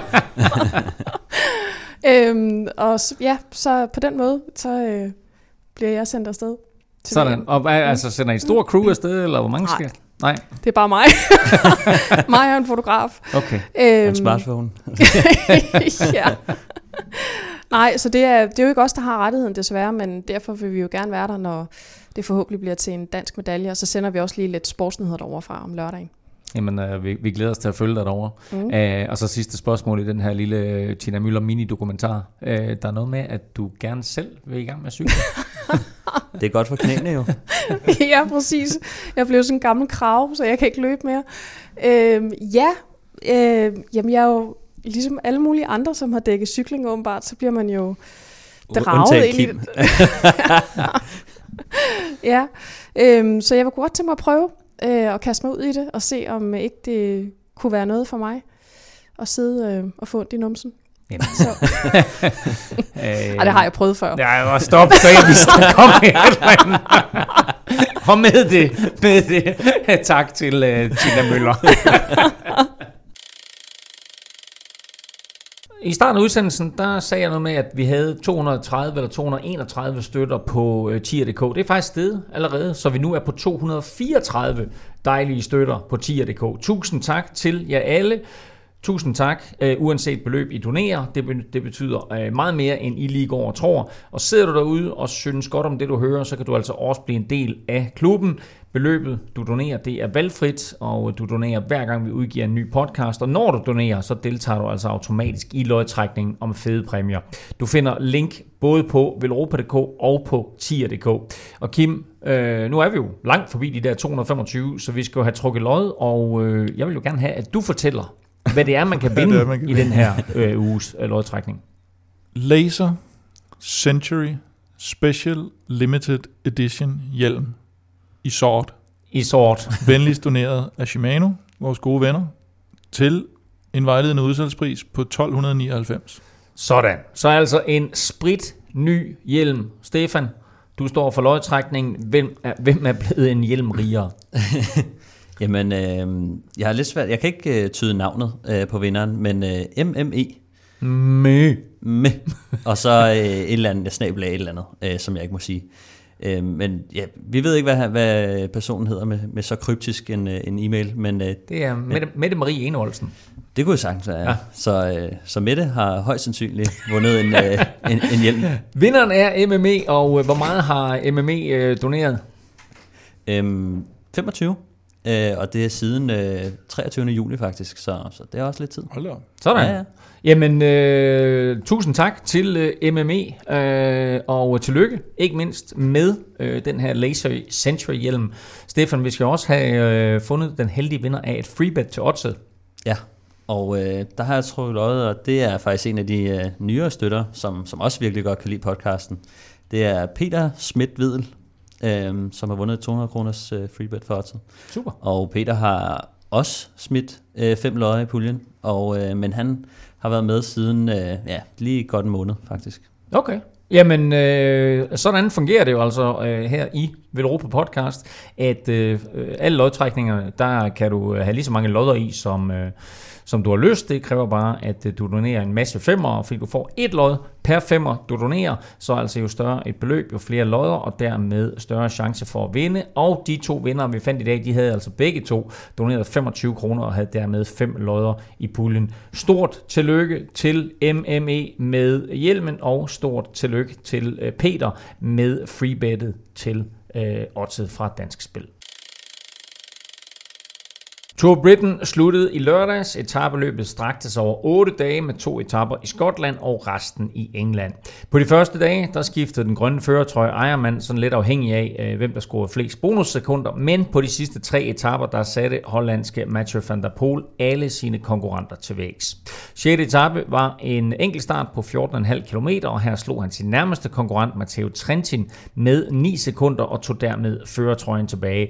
Og så skal jeg ellers love for Stefan, at han satte en tyk streg under sit enorme talent på de sidste to etapper. Ja, det må man sige. Specielt på syvende etape, øh, der vandt han sådan rigtig øh, overlegen foran øh, Trentin øh, i sådan en uphill finish, øh, hvor at, øh, man kan bare se, sådan at, at Trentin har faktisk hans hjul og bliver bare kørt direkte ud af dæk. Øh, og der kan man bare se på Trentin, han ryster bare på hovedet. Og så i det øh, Van der Pol kigger sig tilbage, så får han bare thumbs up fra Trentin. Øh, der var ikke så meget at gøre der. Respekt. Så ja, det tror jeg, det var, det var sådan det afgørende punkt, hvor Trentin han, han lidt opgav. Øh, og så, øh, og så endda også på, øh, på 8. etape, øh, der, der går han lige ind og slår øh, Case Boll i en, øh, i en ren spurt. Øh, så det må man sige, det var rimelig, rimelig overlegent. Han kan, øh, han kan lidt af hvert, øh, den gode Mathieu van der Poel. Jeg mener også, det var Alexander Kamp, der lige havde en opdatering her i dag om, at øh, han aldrig oplevet noget lignende. Altså har Ja. kørt mod nogen, der, der har været så, så sindssyg, øh, som, som det han, han oplevede derovre. Men det er også det der tekniske, de- har på cyklen, øh, de to, altså var van Aert og, og Van der Pol, øh, som bare sådan, altså kan manøvrere rundt i, i sådan et felt der, som, som ingen anden, ikke? Og øh, man kunne også se, i, specielt i den spurt øh, på 8. etape mod Kisbold, der, øh, der går Van der Pol faktisk lige ind og, og giver ham en vinge, sådan på vej forbi ham, øh, og det slår Case sådan lidt ud af kurs. Øh, jeg har prøvet lidt det der før, hvor man sådan, man bliver afbrudt midt i en spurt, det, det er ikke så rart, men, men det rørte overhovedet ikke Van der Pol, som så faktisk lige øh, overhaler ham øh, til sidst. Ikke? Så det kunne godt være, at, at det der lille puff der, øh, der kommer bagfra, det, det slår Case lidt ud af kurs. Vi, vi har set øh, Egon Bernal øh, vinde Tour de France. Vi har talt øh, om Sergio Gita tidligere i dag, og naturligvis om, øh, om Tadej Pogacar, hans tredje plads i Vueltaen. Øh, Remco Evenepoel og Wout van Aert, som du nævner nu, har fået masser af taletid her i, i Velropa podcast, og nu øh, opvisning af Mathieu van der Poel. Det vrimler med unge talenter på den internationale cykelscene. Ja, det gør det virkelig. Øh, det, er, det er helt klart en, en ny trend, øh, at, at de der helt unge øh, ryttere kommer nærmest direkte fra juniorrækkerne ind og, og laver resultater. Øh, og det, det er jo noget, man ikke øh, har været vant til før, hvor det, det ofte tager flere år og, og ligesom at blive klar til det. Øh, jeg tror, en af de ting, der kan være, det er, at, at talentarbejdet er blevet bedre, og øh, at de, de unge ryttere, de har fra, fra, helt, fra en helt ung alder, har alle redskaber til rådighed for sig, øh, og meget opbakning. Øh, så, så det er i hvert fald en af, en af de ting, som, som jeg har bemærket og hørt flere øh, nævne rundt omkring. Og så en, og en anden ting er også, at øh, lidt kontroversielt Lance Armstrong, der, øh, der var ude at sige, at øh, det, det, det nok også skyldes, at der er mindre doping i feltet. Øh, og, og den synes jeg faktisk er meget sjov. Den kan jeg godt se for mig, fordi at ofte så er doping sådan en øh, lidt en lukket gruppe, man kan blive lukket ind i øh, på, på aller øverste niveau. Det, øh, det er langt fra alle, der ligesom er med i det der. Det er ikke ligesom i, i helt gamle dage, hvor, hvor det bare var sådan, altså, så snart man satte sig på en cykel, så skulle man nærmest gøre det, ikke? Øhm, så så, så det, det kan jeg godt se for mig, at, at når toppen af, af, af sporten øh, ikke gør det, enten ikke gør det, eller ikke gør det så meget, så, så bliver det også nemmere for, for de unge rytter, fordi at det, det er virkelig det, der, der, der adskiller folk, ikke? Når, man, når man lige øh, popper den op, som man siger. Vi ser jo, vi ser jo mange øh, unge atleter komme ind i, øh, i alle mulige andre former for sportsgren i en ung alder, så naturligvis kan det også lade sig gøre i, i cykling, og det er måske en meget god pointe, det der, øh, Stefan. Lige om lidt, så gennemgår vi øh, den danske trup til VM i Yorkshire, men vi må vel nu betragte Mathieu van der Poel som en af de helt store favoritter. Ja, det, det sagde du også midt i Tour of Britain, og, og jeg tror, at øh, han er ikke blevet mindre favorit, øh, efter øh, han lige afsluttet med, med et par etappesejre derovre også. Så, øh, så ja, altså, jeg, øh, jeg tror, at det, han bliver manden, der skal slås, og øh, det kommer an på, om, om de andre nationer kan, kan stå sammen og, og få skabt noget, noget taktisk spil og, få sat ham lidt under pres. Vi kommer med øh, spiltips lidt senere til øh, VM, og der er Mathieu van der Poel altså stor favorit. Han øh, giver odds 3, og er den, der er lavest odds på, hvilket er, er helt vanvittigt til betragtning af, at han jo stadigvæk, kan vi godt tillade sig at sige, er ganske ny på Worldturen. Tour of Britain blev vundet af den flyvende hollænder, og det gjorde, den, øh, det gjorde han 17 sekunder foran Matteo Trentin, og med yderligere 33 sekunder ned til Jasper de Boist på tredjepladsen. Alexander Kamp blev bedste dansker på en 18. plads, blot halvandet minut efter vinderen. Landstrænerne Anders Lund og Taja Bakia har sat navne på de ryttere, der skal repræsentere Danmark ved VM i Yorkshire, og vi lægger ud med de otte mænd, der er udtaget til linjeløbet. Det er Jakob Fuglsang, Michael Valgren, Michael Mørkøv, Magnus Kort, Kasper Askren, Mads P., Lars Søn, Christoffer Jul og Kasper P., der søn. Øh, vi var sådan lidt i tvivl om Michael Mørkøv ville få en plads eller ej, men han kommer altså med som vejkaptajn. Ja, det gør han. Altså, jeg, jeg tror sådan, altså, der skal jo være en, og jeg tror, der hvor den, den tipper over, det er, at, at Anders han, han har en, sin plan, og han vil gerne have, at uh, der er en, øh, en vejkaptajn, og der er Michael jo god at, at have, fordi at han, han kan indgyde noget respekt i, i feltet og sørge for, at de andre får plads. Uh, det, det gør han mere end, når vi snakker nogle af de, de yngre gutter, som måske uh, er bedre til den rute, som Jonas Vingegaard snakkede vi om, som, som har virkelig ramt formen, men det er bare vigtigt at, at have en, en mand med et navn og, og, og med noget respekt i feltet, som kan, som kan guide de andre øh, frem. Og Michael, der kører for, for Quickstep, det, det er en god ting, og så med al den succes, han har, han har haft sammen med, med Viviani, det, det gør, at, at han er rimelig kendt i feltet. Er han ikke også god at have en trup? Jo, jeg tror, at øh, han er jo sådan, han er en meget professionel øh, type, så, så på en eller anden måde, så, så, så kan han vel skabe en, en stemning, øh, og, og og sådan, du ved, når, når der er en, der er rigtig seriøs i gruppen, så, så plejer de andre også lidt at falde. Ikke at sige, at han er den eneste, der er seriøs, men, men jo, han er den der øh, topprofessionelle, øh, erfarne herre, som, som måske kan lidt, altså, sørge for, at der er lidt ro på. Ikke? Men mm. altså, ja. Yeah. Han, han skal lave roen. Øh, hvem, hvem skal vinde det her VM for os? Hvad, hvad, hvad siger vi ellers til holdets sammensætning? Øhm, jamen, jeg tror helt klart, at øh, altså, jeg kan ikke se det anderledes, end at Fuglsang, han ligesom er, er det store navn, og så... Øh, så er der Valgren som, som en outsider. Det ser ud som om, at Valgren øh, har, har fundet formen. Øh, han har i hvert fald lavet nogle, nogle rigtig gode resultater her på det sidste. Han har stadigvæk ikke fået sin bil. Han har en fjerdeplads og en femteplads. Nej, men jeg tror, var det ikke kun i turen? Øh, han, var det en top 3 i turen. Det kan jo være, at den er blevet udvidet til, øh, en, til efterfølgende her. så får han den nok før eller siden jo. men, øh, men jo, det er, det, er nok, øh, det er nok sådan, det er. Så, så tror jeg, at øh, Kort og måske Askren kan være sådan nogle lidt bobler, som altså enten skal hjælpe, eller, eller kan få lov at, at køre med øh, lidt udefra, ikke? Altså det er, jeg synes, det er, det er et rigtig stærkt hold, øh, som, som vi stiller med, altså med Kasper Askren, som har vist øh, stor form hele året. Øh, og så øh, er der vel spørgsmål omkring ambitionen for det her VM, fordi når vi ser på det hold her, vi ser på den måde, Fuglsang har kørt i år, og Askren for den sags skyld, og Valgren, der forhåbentlig er på vej i form, en Magnus Kort, som reelt set kan vinde det her også.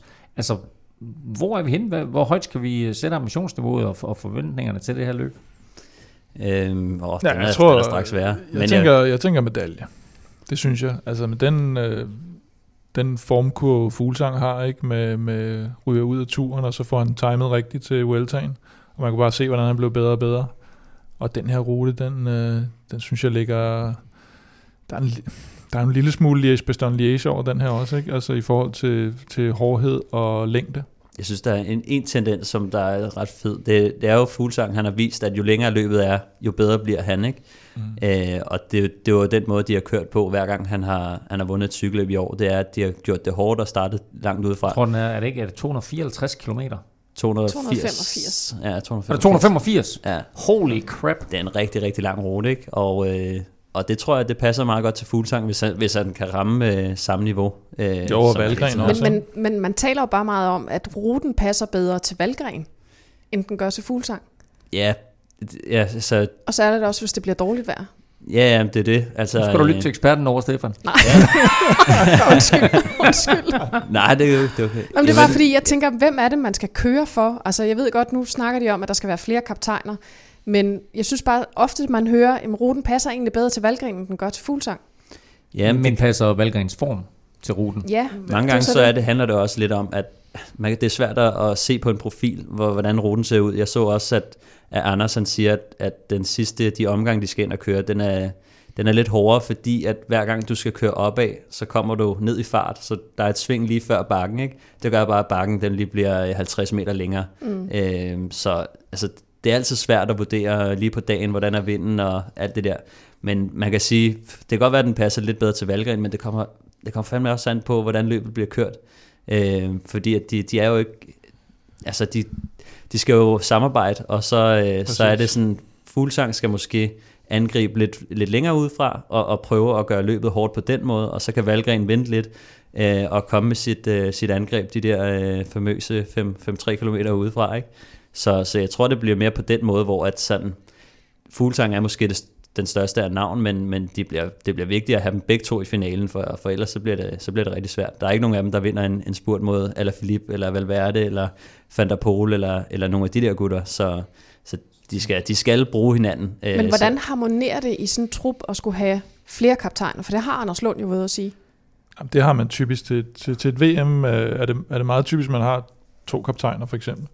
Og så allokerer du nogle gange hjælperytterne og siger, at du har øh, for eksempel, øh, Fuglsang har to dedikerede hjælperytter, Valgren har to dedikerede hjælperytter, og så er der nogle to, der måske har en fri rolle, og så fordeler man kortene lidt på den måde, eller nogen, der netop, så er der en, der er vejkaptajn, eller en, der altid bare skal ligge og dække alt af de første, hvad ved jeg, 50 km måske. Mm. Øh, så får man de roller, og det, der er mange, altså hvis vi ser på det belgiske hold, altså de kan heller ikke bare køre med en kaptajn, med Gilbert, Van Avermaet, Evenepoel, og jeg ved ikke hvad. Øh, de er nødt til at, at dele det op også på, på deres hold. Og, og så, ja, så er det jo mange gange sådan en, øh, der er sådan et eller andet hierarki og magtkamp internt, og hvem er landstræner, og hvem kan han bedst lide i forhold til, øh, hvem der lige er det på, på nogle forskellige lande, ikke? Det er altså først næste søndag, at der køres øh, linjeløb. Øh, allerede øh, onsdag, der køres øh, enkeltstarten, den er på 54 km, og her er Kasper Askren også udtaget, og øh, han får følgeskab af specialisten Martin Toft Madsen. Hvad siger vi til det, Stefan? Øh, jamen, det er vel de to, øh, der skal med, kan man sige, og øh, jeg glæder mig rigtig meget til at se øh, Askren øh, køre den her. Altså, øh, det, det er jo hans, øh, den disciplin, han... Øh, han excellerede i starten. Øh, så har han lavet lidt andet imens. Kørt nogle bjerge og noget, noget klassiker. Øh, men det bliver spændende at se øh, ham vende tilbage til det. Han gjorde det godt ved, v, øh, ved EM. Øh, så, øh, så jeg glæder mig til at se. Jeg ved, deres mål er, er en top 10. Øh, og det, det, det tror jeg godt, han kan. Men, men der er rigtig mange øh, dygtige med. Og i forhold til, til Martin Toft, så... Øh, ja, det, det, jeg, han har haft nogle, nogle lidt uheldige styrt her det sidste stykke tid, så, så de var lidt i tvivl om, øh, hvordan hans niveau ville være øh, på dagen, men øh, hvis jeg kender ham ret, så, øh, så, så får han sgu timet den meget godt. Han, han plejer at være dygtig til at, til at time og, og til at lægge en strategi. Det tror jeg også, at kan være noget, som måske Askren kan nyde godt af. Det er det der med Toft, han har virkelig planlagt alt øh, ned i detaljerne, og sin egen taktik og strategi for, hvor, øh, hvordan skal man øh, lægge ud, og hvordan skal man slutte af, og så videre. Så, så det er noget viden, som, som han kommer til at dele med, øh, med Askren, og, og på den måde, så tror jeg, at de kommer til at, at time den rigtig godt. Og det er altså allerede bundsdag, at, øh, som sagt, at der er enkeltstart hos herrerne. Hos kvinderne, der har vi også to rytter med i enkeltstarten. Det er Pernille øh, Mathisen fra Team Sunweb og Louise Norman Hansen fra Team Virtu. Og i linjeløbet, der har vi seks kvinder med. Det er Amalie Didriksen fra Bols øh, Dolmans, det er Christina Sigård fra Team Virtu, og så er det Cecilie Utrup Ludvig fra Bigla, Emma Norsgaard Julet og ligeledes fra Bigla, og så Pernille Mathisen fra, øh, fra Team Sunweb. Det her, Stefan, synes jeg faktisk også virker som en øh, stærk trup kan vi sætte næsen, næsen op efter medalje her? Ja, det synes jeg, vi skal gøre, fordi at uh, Amalie, hun er, hun er jo nok kaptajnen på holdet. Uh, og hun er en, en rigtig mesterskabsrytter. Uh, hun, hun overrasker, når det, når, det, når det er DM og VM og alle de her ting, så, så er hun der. Uh, så det bliver spændende at se, hvordan, uh, de, hvordan de kan få Amalie frem til finalen. Jeg ved, de har de har øh, Cecilie Utrup, som, som skal prøve at gøre, gøre løbet øh, lidt hårdt og, og angribe udefra, og det er måske lidt i modsætning til, hvordan Amalie håber på, det går. Hun vil gerne have det så, så langsomt som muligt, kan man sige, og så ind til en spurt. Øh, der er en, øh, nogle knolde på. De kører jo nærmest den samme som, som herrene, så, så nu har de fået det, som, som det skal være. ikke. Der er ikke nogen øh, indsprugsstigninger, som, øh, som der skal skibes. Men, øh, men jeg tror, at øh, ruten er hård nok til at lige at få skibet de værste fra, og så tror jeg, at kommer de samlet ind, så, øh, så står Amalie også med en, med en medalje, det er jeg sikker på. Ja, men altså rigtig spændende, og det er, som jeg lige husker det, på næste lørdag, at øh, kvinderne de kører deres øh, linjeløb. Og så er der kommet en ny disciplin på programmet i år, øh, og det er sådan en slags øh, seks personers øh, mixed double stafet.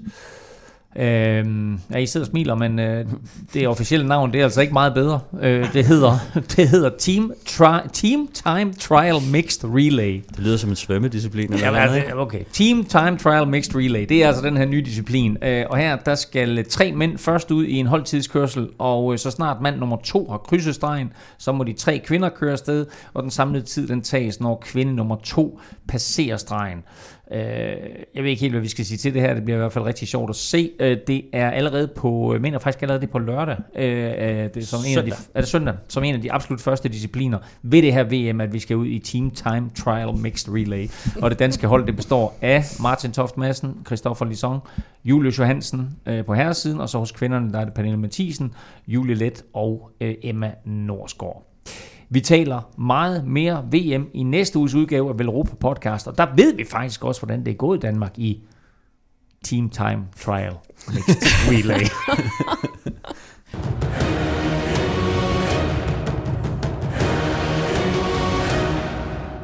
Efter et meget succesfuldt Vuelta a España, hvor danske spil nærmest måtte bede os om at holde lidt igen, så bliver det straks sværere nu her, hvor vi skal til VM. Ikke desto mindre, så skal vi som så vanligt have Velropas vinder, Stefans Staltip og Plesners Podie, præsenteret i samarbejde med Odset. Og øh, Kim og Stefan, jeg glæder mig meget til at høre, hvad I har til. Vi burde næsten have taget dig med os, Tina. Vi burde, vi burde lave noget, der hedder Tinas 20'er. Nej, det skal være Tinas tips. Tinas tips. Tinas tips. Tinas chips. Tinas tips. Ikke chips. tips. Ch- Tinas chips. tips. Godt. Øh, Ja. vi lægger ud med Velropas vinder. Hvad har du til os, Kim? ja, nu er vi blevet overmodige. Så øh, nu, nu får den, får den fuld, fuld gas. Ja. Vi kører øh, Greg van Avermaet. Okay. 20. Frisk sejr i bagagen. Ja. Tidligere OL-mester. Han skal på et tidspunkt... Regerende OL-mester. Ja, og han skal jo på et tidspunkt have den trøje der. Alt andet vil være uforskammet. Ja. Odds 20. Odds 20 på Greg van Avermaet. 20. Det er vel Europas vinder. Ja, det er det. Wow. Jamen, Som øh, der er lige nu. Sådan. Så kan det ændre sig? I næste uge. Nå ja, det er rigtigt, ja. Øh, så skal vi have den længe ventede Stefans Staltip på banen. Ja, jeg har, øh, jeg har kigget lidt øh, på sagerne her, og øh, jeg tror, Matteo Trentin, han, øh, han ser stærk ud. Han, øh, han, han kommer til at blive Italiens øh, kort til det her VM, tror jeg. Og han er jo regerende EM, øh, hvad hedder det, Europamester? Europamester. EM-mester. Ja. Øhm, han giver odds øh, 8 for en top 3, og øh, jeg tror, han taber øh, til i hvert fald Van der Poel, som han har gjort over i, i Storbritannien. Men, øh, Jeg tager gerne lige give ham jeg tror, up, han, øh, han, han er, han, han, hvis der er nogen, der, der kender øh, Matthew van der Poel, og hvor man skal sidde, så er det, så er det Trentin. Men øh, han er utrolig god til at køre de her mesterskaber. Øh, virkelig skarp, specielt på de her lange og svære cykelløb. Øh, han vandt jo også øh, derovre. Han vandt jo EM i, derovre i Er området, han ikke? regerende EM? Er han ikke det? Han, han er regerende Europamester. Er han Trentin. Ja. Der har ikke været kørt et siden. Ah, altså, Åh, oh, der var der det. Ah, tager betragtning af, at han kørte Tour de France rundt i Europamesterskabstrøjen, så tror jeg, at han, han øh, er Europamester. Okay. Jeg tror, Kim har fat i noget. Hvad så? Jeg tror bare, det var sidste år, han vandt EM, hvor Han Chimolai vandt- kørte ham fra. Ja, men det, I var, det er Glasgow? rigtigt. Han vandt derovre i, i Glasgow, ja. Og i år kørte de det i Holland nemlig. Det er med det. Så tænker jeg, at der måske var en anden vinder i år. Så nævn for helvede, hvem det er. Hvis du ikke sidder og Jeg ved, klog. at uh, Remco Evenepoel vandt blandt andet en EM-medalje også. Jamen sig, hvis du ved, hvem Europamesteren det er, der Trentin. Jeg tror, det er Viviani, men det er okay. Kom nu. Det, det er de her ting, ikke? Det, hvorfor kommer du først med de her ting nu? Ja, Vivi, Viviani. Jeg er nødt til at er ind rigtigt. korrekt, ikke? Nej, men okay. Han har kørt i mesterskabshistorien Han det har meste af året. EM, ja. Det er der, det er der, den, det er der, den går galt, ikke? øhm, men ja, tilbage til, til min pointe. ja, præcis. Og du underbygger den faktisk bare. Altså, han kørte godt over i Glasgow. Det er det. Han kan, Skotland. han kan derovre. Nå. Øhm, det, det tror jeg passer ham godt. Specielt hvis det kommer til at regne lidt. Hvad giver den? 8. Odds 8 på en, på en top 3. Det har jeg hørt før. Ja. Godt. Så skal vi have Plesners Podie. Med eller uden Trentin eller Viviani. Det er også odds 8. Det er også et 8. Ja. Og hvad er det? Det er Jakob Fuglsang. Som? Podie. Ja, det er Plæstners Nå, det er Plesners Podie. Okay. tak. Tak for den. I top 8. Godt. I top 8. Godt. Så Jakob Fuglsang i top 3 Ja, det er det. i VM Mm-hmm. På enkeltstart. Ja, han er blevet nummer to til, På enkle. han er blevet nummer to til OL, tænker jeg. Præcis, så vi kan godt få en, uh, en, lidt re, en er reprise Det med. Greg van Avermaet og, vinder, og Jakob Fuglsang. Fuglsang, tror jeg. Jeg har jo et eller andet Twitter-beef med en, Ikke? der, der skrev, at, øh, at, at jeg havde jo kaldt Fuglsang død, og så vandt han en Vuelta-etappe, og det ene og det andet, ikke? Nu når han vinder VM. Du har faktisk lovet at trække det tilbage. Har du ikke? Jo, ja, så hvis han vandt, det var Ja. noget med, har du læst det? Jamen, Jeg, jeg holder dig øje med dig. Åh, sand.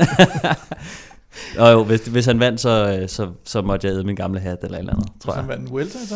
Nej, hvis han, øh, hvis han vandt øh, VM, VM. eller... Åh, ja, ja. okay, så er den også lidt slem, ja. ja, men altså... Du har før taget fejl. Stefan. Det var, de tre, det var de tre officielle bud, ja.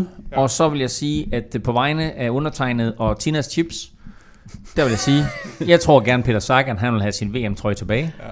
Peter Sagan, Peter Sagan, han giver odds 5,5 til at vinde VM. Så øh, kan vi blive enige om det, Tina, at, at det er sådan et, vores officielle bud? Jeg skal ikke rodes ind i det der. Godt. Så øh, det officielle bud fra, øh, For dig? fra undertegnet øh, er, at øh, Peter Sagan, han napper det her VM til øh, odds 5,5. Jeg ved ikke, hvad oddset er på, at uh, Tina Møller øh, vinder dagens quiz, men øh, i hvert fald så er det jo således, så Tina jo åbnet udsendelsen med at sige, at hvis hun vinder pointet her, så vil hun faktisk beslutte sig for, hvem hun giver den Giver point. kun et point? Ja, der er et point at Nå, vinde. okay. Ikke? Altså, jeg tilbød dig, at det er sådan, at du kan få sådan en talisman med gange 26, Ja. men den, ah, det afslutter du, så nu får du et point, hvis du vinder quizzen. Ja. Godt. Øh, spørgsmålet var, hvad har Michael Falk, Mickey Rourke, David Copperfield, B.B. King og Alexander Vinokurov alle til fælles? Øh, det er således, så Stefan faktisk har serveretten. Så Stefan, du bestemmer, øh, i hvilken rækkefølge der skal svares. Okay. Er, er det, jeg får ikke sådan en øh, sådan balrog-kugle der, eller hvad der er du? Du får ikke en talisman. Nå, okay. øh, jamen, øh, Kim han lægger ud. Kim lægger ud. Mm. Godt. Og Kim- Gentleman Stefan, altid Præcis. damerne først. Ja. Øh, ja, Nå, men øh, det rigtige svar, det er, at de har alle sammen fødselsdag den 16. september.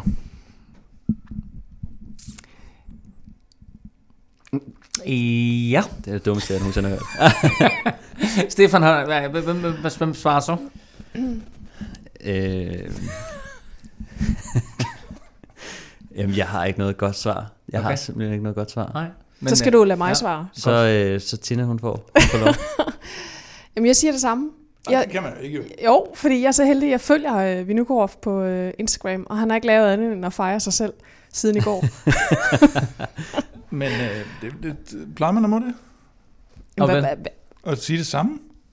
Øh, nej, men i dag er noget specielt, fordi, Okay. fordi Tina er her. Okay. Øh, og øh, Så æder man spændt på at se, hvad du og svarer, grunden Stefan. til, grunden til, at det var dagens spørgsmål, fordi det er nemlig det fuldstændig korrekte svar, at alle de her, de har fødselsdag den 16. september.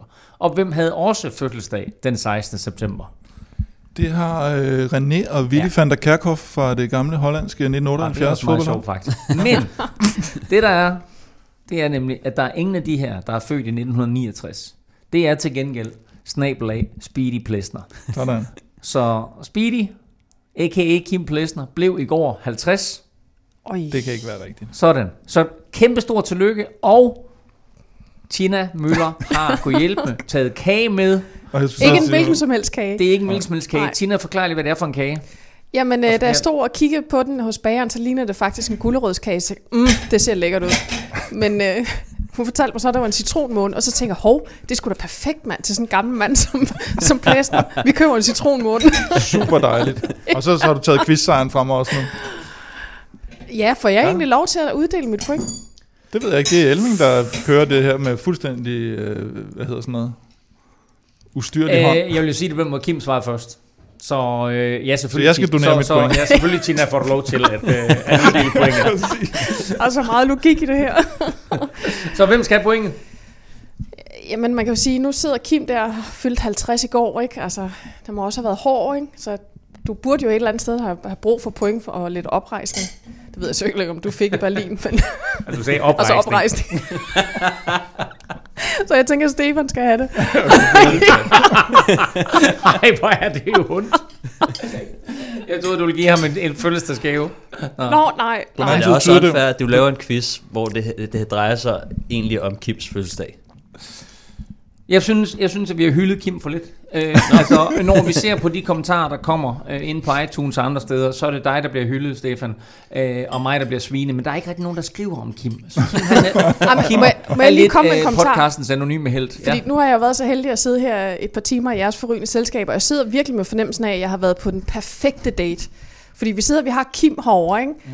som er ham den fornuftige, det er ham, man kan regne med, ham man kan stole på. Så har vi Stefan herovre, som er den søde, charmerende, og hvis stemme, man har lyst til at lytte til gennem hele natten. Og så har vi en beskidte over hos Claus Helming. Ikke? Så I rummer jo nærmest den perfekte date på en eller anden måde, alle tre. kunne, man, kunne man slå os tre sammen, så var vi. Ja. den perfekte mand for dig. Ja, så var jeg ikke single. Altså, den her podcast er stukket helt af, men, øh, og det er den ikke mindst på grund af dig, Tina, så tusind Undskyld. tak, tusind tak, fordi du har været med. Øh, Kim, øh, Den gode Du- du- citronmorgen. det er en god stromål. Du er blevet 50, Mhm. mm-hmm. øh, og det skal fejres. Øh, vi er desværre ked af at melde ud, at det, er sådan, at det er ved at være slut med Velropa Café. Jo. Ja, det fejrer vi med at lukke ved Europa Caféen. Jeg er blevet for gammel. Så øh, vi holder ophørsudsalg i morgen. Og i morgen det er Klokken- onsdag. Onsdag, ja. Øh, 17 til 20. Og der, det, der, der er lidt tilbage alligevel, Stefan. Er der ikke det? En sådan century... Øh, Centuryen, den er røget, jo. Men øh, der er jo lidt, øh, lidt t-shirts og men lidt... hvad med øh, de der øh, Tinkoff-trøjer og alle de der? Ah, det, ved, det, det, det er vist artisten Der er- og sådan noget. Det, Der det er lidt finder af vi lige ud hvert. Øh, er der, der er cykelsko, der er trøjer, der er bukser, der er lidt af hvert derude. Så kig ud forbi øh, Frederiksberg og kig ud forbi øh, Velropa Café til ophørsudsalg. Så skal du gøre et, øh, et lille kup her på øh, faldrebet af cykelsæsonen, så er det altså i morgen ude på Velropa Café. Det sker. Vi er tilbage i næste uge med optakt til VM i Yorkshire. Nu er der kun tilbage at sige tak til vores gæst, Tina Møller. Det var simpelthen skønt at have dig med. Tak fordi jeg måtte være med. Og øh, jeg glæder os til vores øh, firedobbelte date i næste uge. du kan følge Tina på Twitter og Instagram. Det sker på snablag d underscore møller. Kim finder du på Twitter på snablag Velropa, og Stefan kan du hooke op med på Instagram på snablag S Djurhus. Undertegnet finder du alle steder på snablag NFL Meng. Tak for nu. Tak fordi du lyttede med. Tak til vores partnere, Shimano og Odds for Danske Spil. Og som det sidste vil jeg bare lige sige, tillykke Kim med de 50. Her kommer en lille sang fra os. I går var det Kimses fødselsdag. Hurra, hurra, hurra. Han sikrer sig en citronmåle for, som han har ønsket sig i 50 år. Med dejlig chokolade og, og citronmåne. Nå. Til. Oh, nej. nej.